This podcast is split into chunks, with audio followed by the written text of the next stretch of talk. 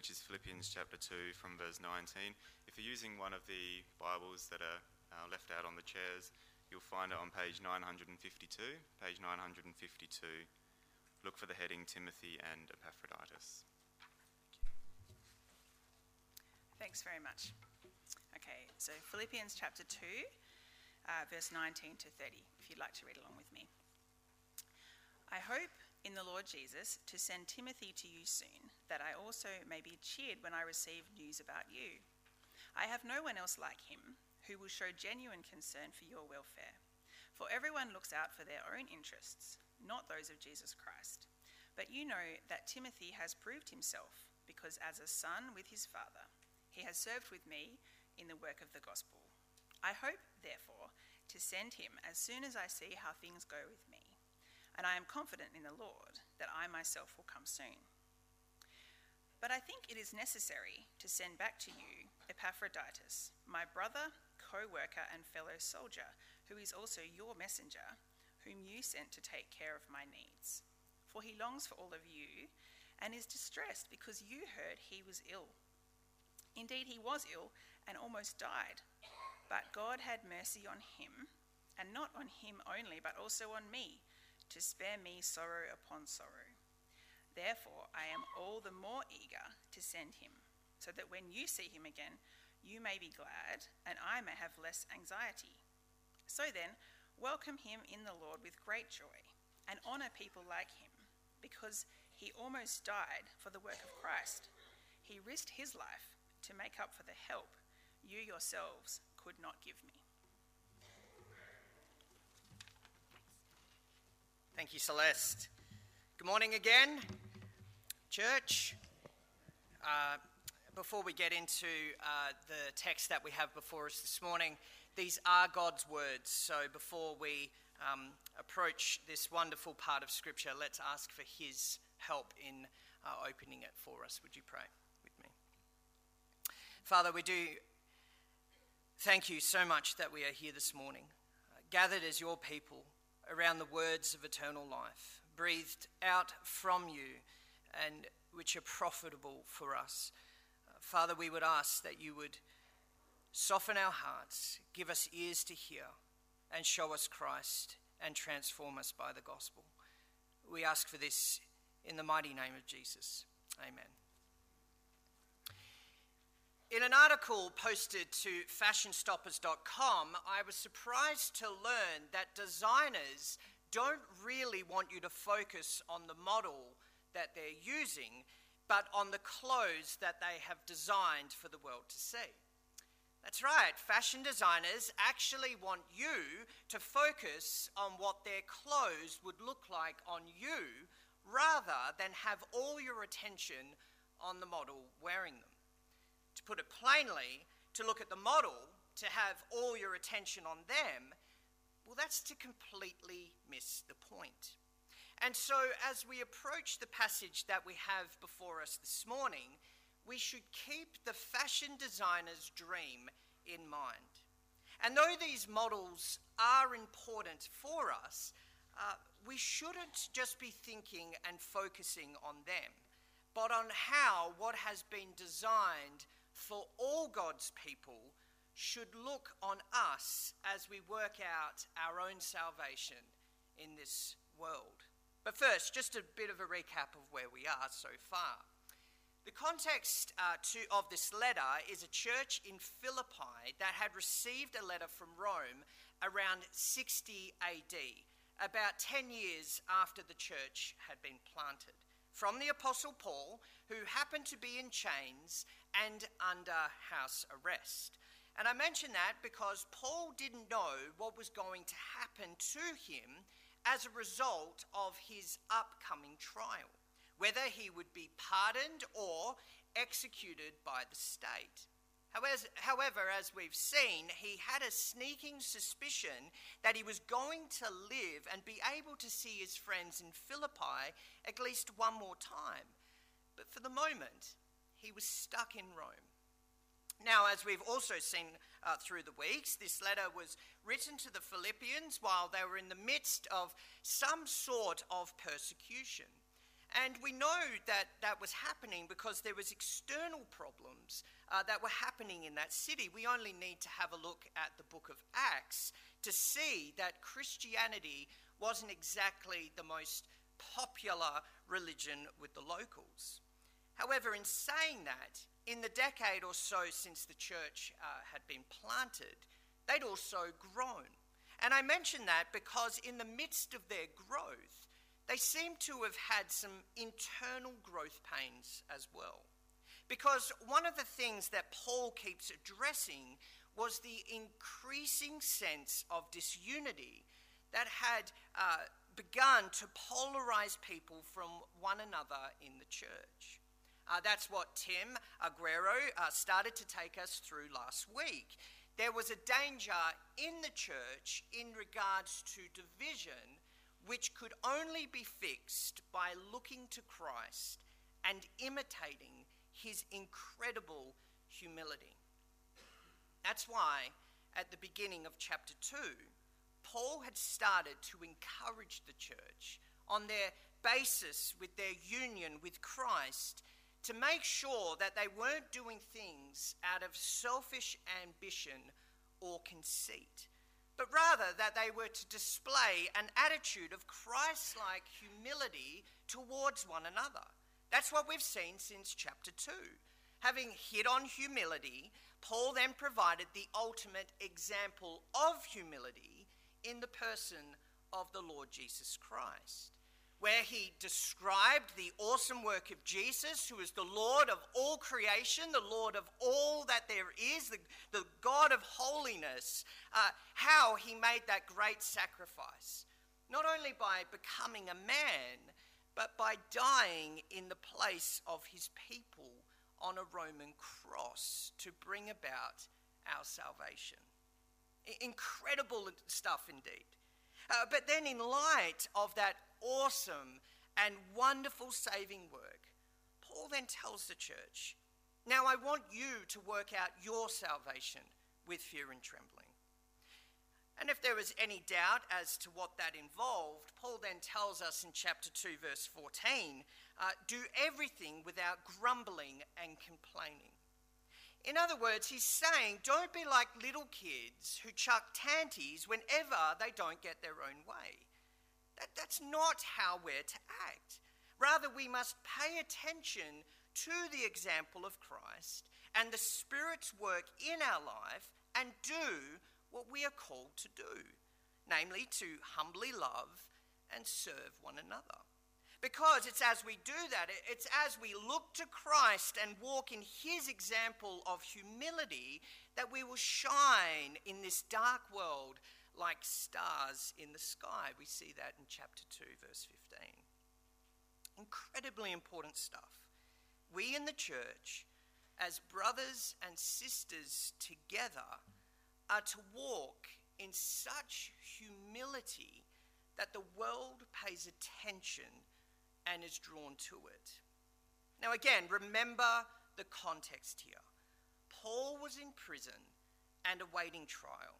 So it's not like he could ask the Roman soldiers for day release and then just get on down to the church at Philippi and then show them how to kind of do all of this. But he could do the next best thing. And that was to send his friends who were living examples of people who he knew embodied all these principles. Which brings us to the passage that we have before us this morning. Paul had two men who lived out a tangible expression of these essential Christian characteristics. Uh, they modeled them wonderfully. And so, by their lives and deeds, we have both a great example and a great challenge to examine our lives in light of their obedience. So, with that said, let's have a look at both Timothy and Epaphroditus and see why they were chosen by Paul as examples that modeled these Christ like qualities in their Christian walk. If you have your Bibles uh, with you this morning, it might be helpful as we're going to be in the text quite a bit this morning. Uh, we read uh, verses 19 through to 21. I hope in the Lord Jesus to send Timothy to you soon, that I also may be cheered when I receive news about you. I have no one else like him who will show genuine concern for your welfare. For everyone looks out for their own interests, not those of Jesus Christ. Okay, so the first thing we're told about Timothy is that he shows a genuine concern for people. That's why Paul wanted Timothy to go to this church because he knew that Timothy genuinely cared for God's people. And with that, he would really take care of his spiritual siblings. To put it simply, he was others focused. This is a wonderful thing to say about anyone in ministry, uh, and even anyone in the church.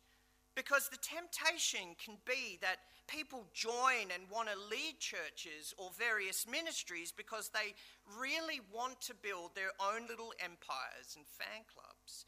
Uh, Paul had even experienced this with the preachers in Rome who were speaking out against him while he was in chains. It's a horrible thing to think about, really. But that's why we must be so, so careful because people can be so hurt because leaders or people who are meant to be brothers and sisters in the faith, well, they care more about their reputation or, or their way of doing things over and against the welfare of others, over their siblings in Christ. You can say there's been a genuine concern, all right, but it hasn't been for others. Not so with Timothy, says Paul. No, no, I'm sending him to you because he is one who has a genuine concern with how you're going. And that there, uh, that sentence, brothers and sisters, gives us so much insight into the heart of the Christian life, into the heart of Christian ministry that Paul has been encouraging us towards in this letter, week after week after week. And it's this we too are to have a genuine concern for one another over and against our own interests. And so we might ask, where does that come from? How do we obtain that kind of outlook? Where does a genuineness for other people's welfare come from? Might I suggest to you, it's actually not completely natural. No, by nature, we're somewhat self focused. Now, admittedly, um, some people can be more maternal and, and friendly than others. However, the human race by nature, by its very essence, because of the fall, well, it's self centered. I mean, just look at any toddler who is around other toddlers, and you'll see human nature in full swing. Uh, walking around, not saying yours, yours. No, they're usually saying mine, mine. And crying when they don't get their way.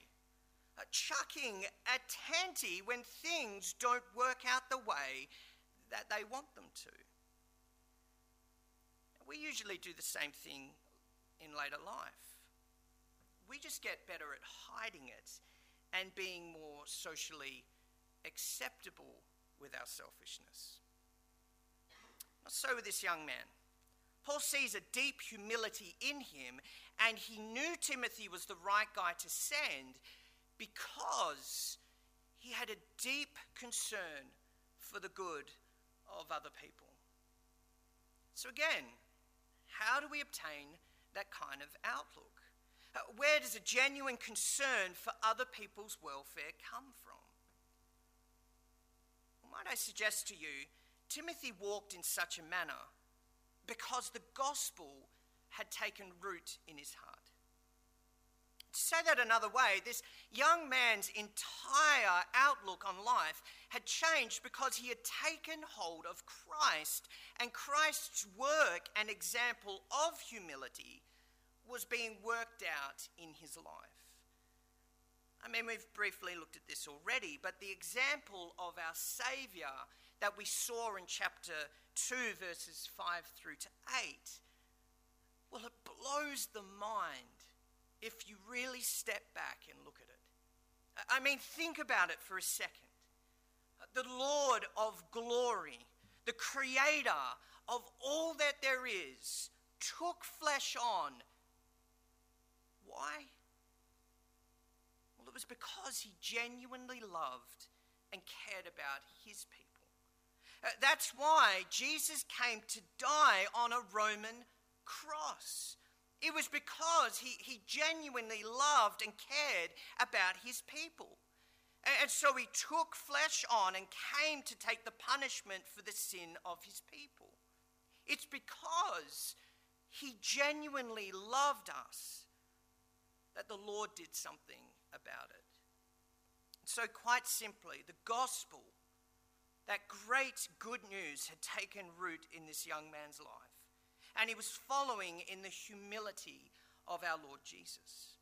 And because of this, because he was humbly following in the footsteps of Christ, his entire outlook on life, his aim in life, had changed from self to others.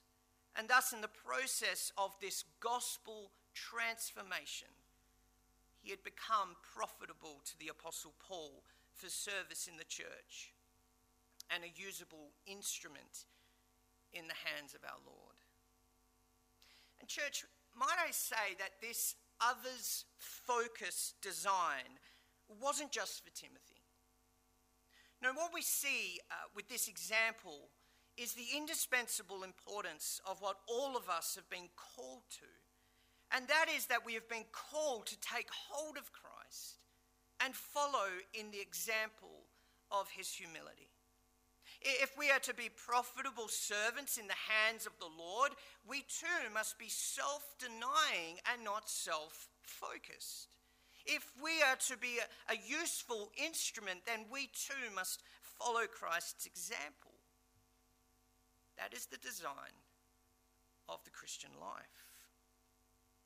And so, Paul, who was wanting to send Timothy to this church with its little cracks forming, makes so much sense in light of everything that we've seen in Philippians so far. He, he didn't think to send them a, a hammerhead personality, a, a CEO, or a, a public relations officer, as an example, but a man who had taken hold of Christ and who was by grace following in the footsteps of our Saviour in humility. That's who Paul wanted to send to this church. He wanted to send them a man who had taken hold of Christ and a man who was working out his salvation by humbly following the example of Christ, which was resulting in a genuine love, not for self, but for others. That's first. Paul wanted to send this church a man who he knew was humbly working out his salvation, which had resulted in a guy who had become others focused. However, and this is important to note, and I'm so glad uh, Mike Durrell hit on this before. Not only did Paul want to send them a man who worked out the gospel in his own life, but he also wanted to send them a man who would work the gospel into other people's lives as well. To put it simply, Timothy was gospel focused. We see this in verses 22 through to 24. Paul says, But you know that Timothy has proved himself because, as a son with his father, he has served me in the work of the gospel. I hope, therefore, to send him as soon as I see how things go with me. And I'm confident in the Lord that I myself will come soon. You see, as we've seen through the weeks in this series, it's incredibly important to our apostle that every one of us works out the salvation won for us in the Lord Jesus Christ. Because it's as we do that, as we look to Christ and walk after the example of his utter humility, that real wonderful and beautiful works will start to be manifested in our life. I mean, we've heard it already this morning, but just this week, AFES has been exposed to so many different brothers and sisters in the Lord from all denominations who have decided to follow after Christ and look out for the welfare of others in a real and genuine way. Uh, they've met people who have given up their time to look after the broken and the downtrodden, the hopeless and the homeless, the single mum and dad and the desperate. And that is good and wonderful and beautiful. But without a gospel focus in any of those ministries, then all anyone is doing is waving a dark world to hell. Yes, they may have clothes on their back. Yes, they may have food in their bellies and a place to stay. But at the end of the day, if there has been no work of the gospel among these people, no good news shared into their situations, uh, then it will be all for nothing in the eternal scheme of things. And it's important that we see that with our model here this morning. Paul is sending Timothy because, yes, he, he is a man who is living out the work of the gospel in his life. And, and Paul wanted him to be an example to the church. But being a good example and helping where you can, even in the most loving and practical sense, even genuinely, that doesn't actually save anybody at the end of the day. I mean, yes, the church is to walk in Christ like humility and selfless love towards one another. So much so that we'll be like stars on a dark summer's night, shining so brightly. And though our obedience to the Lord and the outworking of that is to be a sign to others, and that is good and true, at the end of the day, brothers and sisters, our good works, our great example, our loving deeds, though great, they don't actually save anybody. No, it's as Paul has said previously, he wanted the church to stand firm in the one spirit, striving together as one for the faith of the gospel. Gospel means good news. And the news is good when it's proclaimed. News is something to be shared. Paul wanted the church to know that he was sending them a man who was working out his gospel convictions.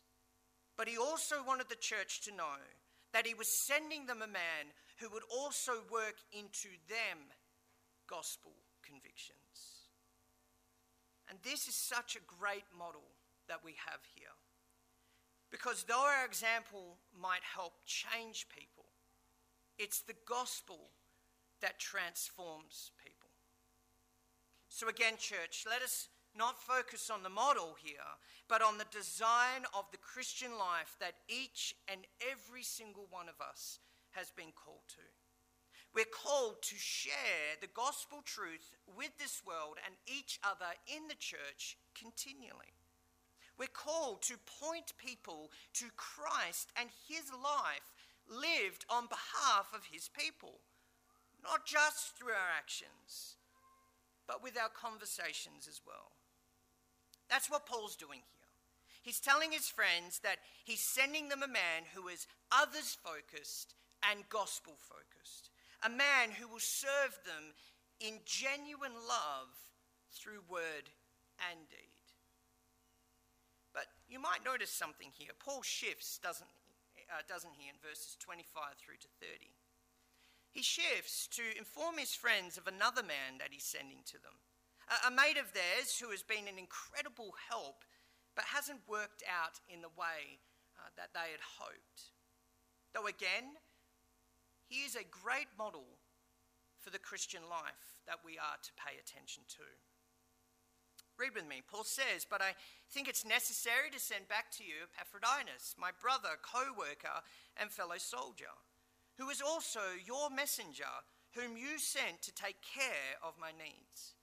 For he longs for all of you and is distressed because you have heard he was ill.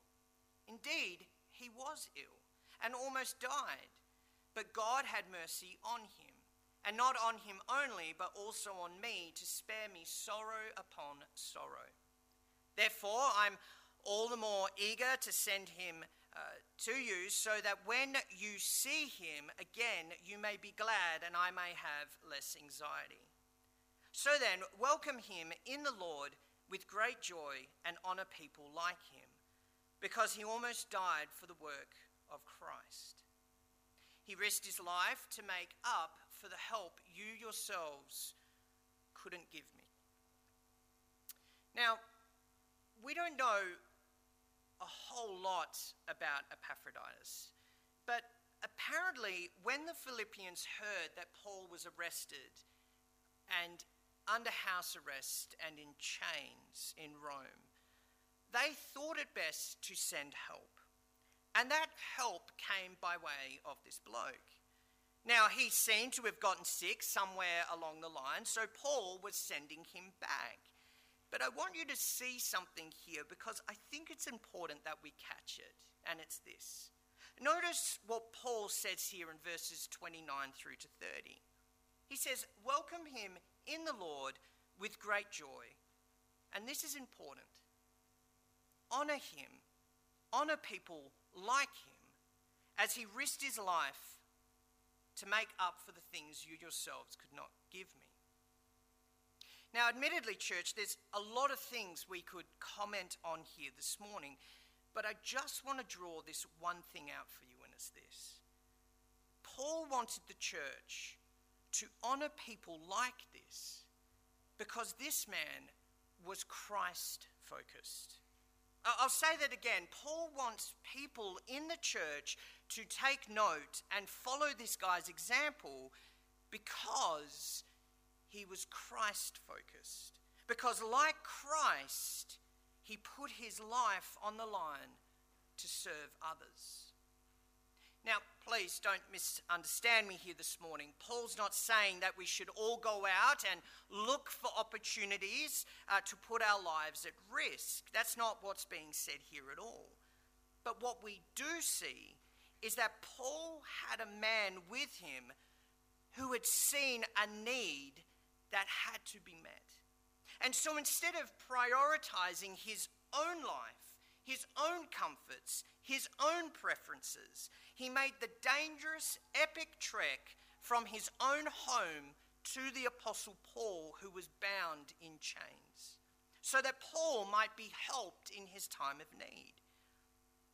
That is a Christ focused person, one who risked everything so that our apostle could continue. You see, the challenge is if, if we're all about our little empires, our own little agendas, then our priorities and comforts will always take priority, and we won't risk anything for God's kingdom and His cause because our comforts and our concerns will be our guiding star. And that's just not what Christians have been called to. It's as Paul said in chapter 2, verses 3 to 5. Do nothing out of selfish ambition or vain conceit. Rather, in humility, value others above yourselves, not looking to your own interests, but each of you to the interests of others. In your relationships with one another, have the same mindset as Christ Jesus with the situation that we have before us this morning, Paul was bound and in chains. So Epaphroditus left his home and risked his life to help Paul. In the 18th century, uh, David Livingstone saw Africa bound in idolatry and voodoo. So he left his home, risking his life to take the gospel to those people. Hudson Taylor did the same to China, William Carey to India, Bonhoeffer to the oppressed Germans. Point being, there has always been men and women in the church that have seen others in bondage and desperation. And thus, instead of prioritizing their creature comforts, they put their very lives on the line for the cause of Christ. And that is something that our apostle says to emulate. But this is the thing, church. All these people that I have briefly mentioned this morning, well, they're only following in the footsteps and seeking to emulate our greatest example, and that is the Lord Jesus Christ, the one who left the comfort of heaven, his heavenly home, and who came to give us his all, giving his very life for us so that we might be set free from our bondage and chains. And that is indeed good news. And, church, we are called to share that good news with the world, with all that we are, in word and deed. You see, the gospel that gripped the Apostle Paul, that gripped Timothy, Epaphroditus, and others, which transformed them into these other focused, gospel focused, Christ focused servants. Well, it's in fact the exact same gospel that's been held out to us. And by grace, the very same gospel that has saved us. As we've noticed before, there's not a Christian on earth who has a different kind of grace or salvation than the Christians that we read about in this letter. We all have the same God who has begun in us the exact same work who is conforming us all to the very same image of our Lord Jesus Christ, which means we are united with Christ like these models. We share in the very Spirit of God like these models, which means we have access to the very same throne of grace that transformed these models into the example that we have set before us this morning.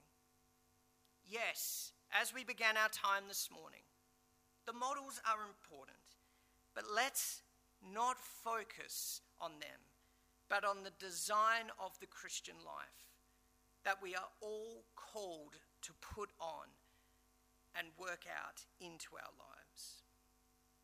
And so, dear ones, it goes back to Paul's command of all Christians. How? Not if. How are you working out your salvation? How, not if, how are you following in the footsteps and example of Christ like humility in your everyday life? And so we might ask of ourselves this morning Am I more focused on myself than others? Am I more concerned with my comforts than the cause of Christ?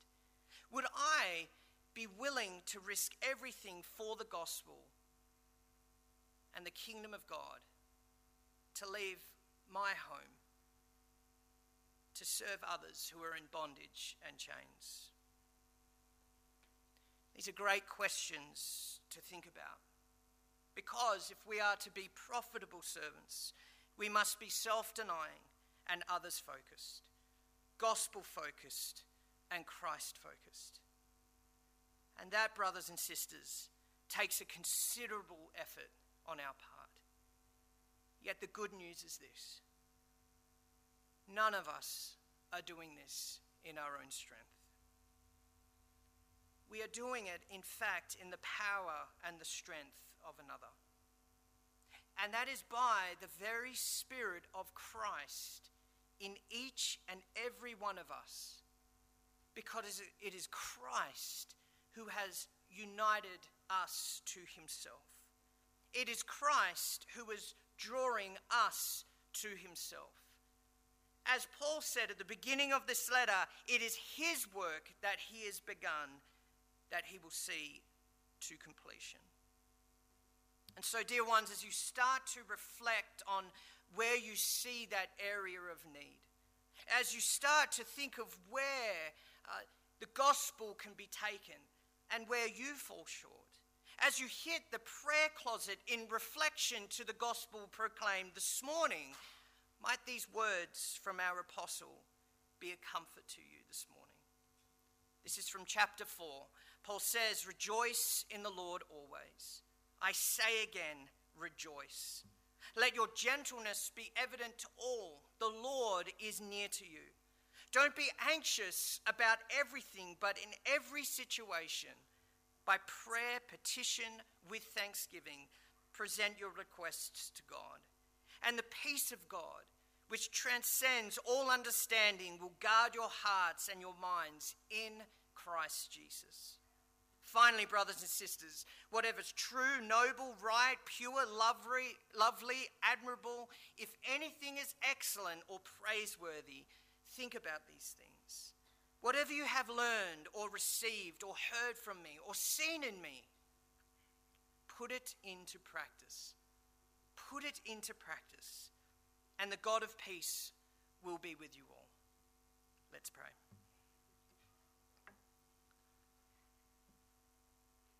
Father, we are so thankful for the gospel.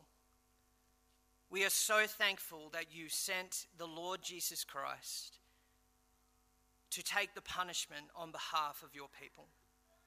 That the gospel indeed has transformed us, and by the work of the Spirit, you are conforming us more and more to our awesome Savior.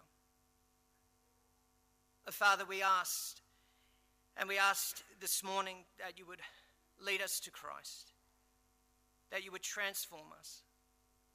Father, we ask that you would indeed set our hearts on fire, that you would show us the situations, the context, the places that we can take the gospel. And Father, might we not live by fear, but faith. Faith in you and that the gospel is indeed the power unto salvation. We ask that you would transform us and use us for your glory, for your kingdom and honor. We ask for this in Jesus' name. Amen. Church, we're now going to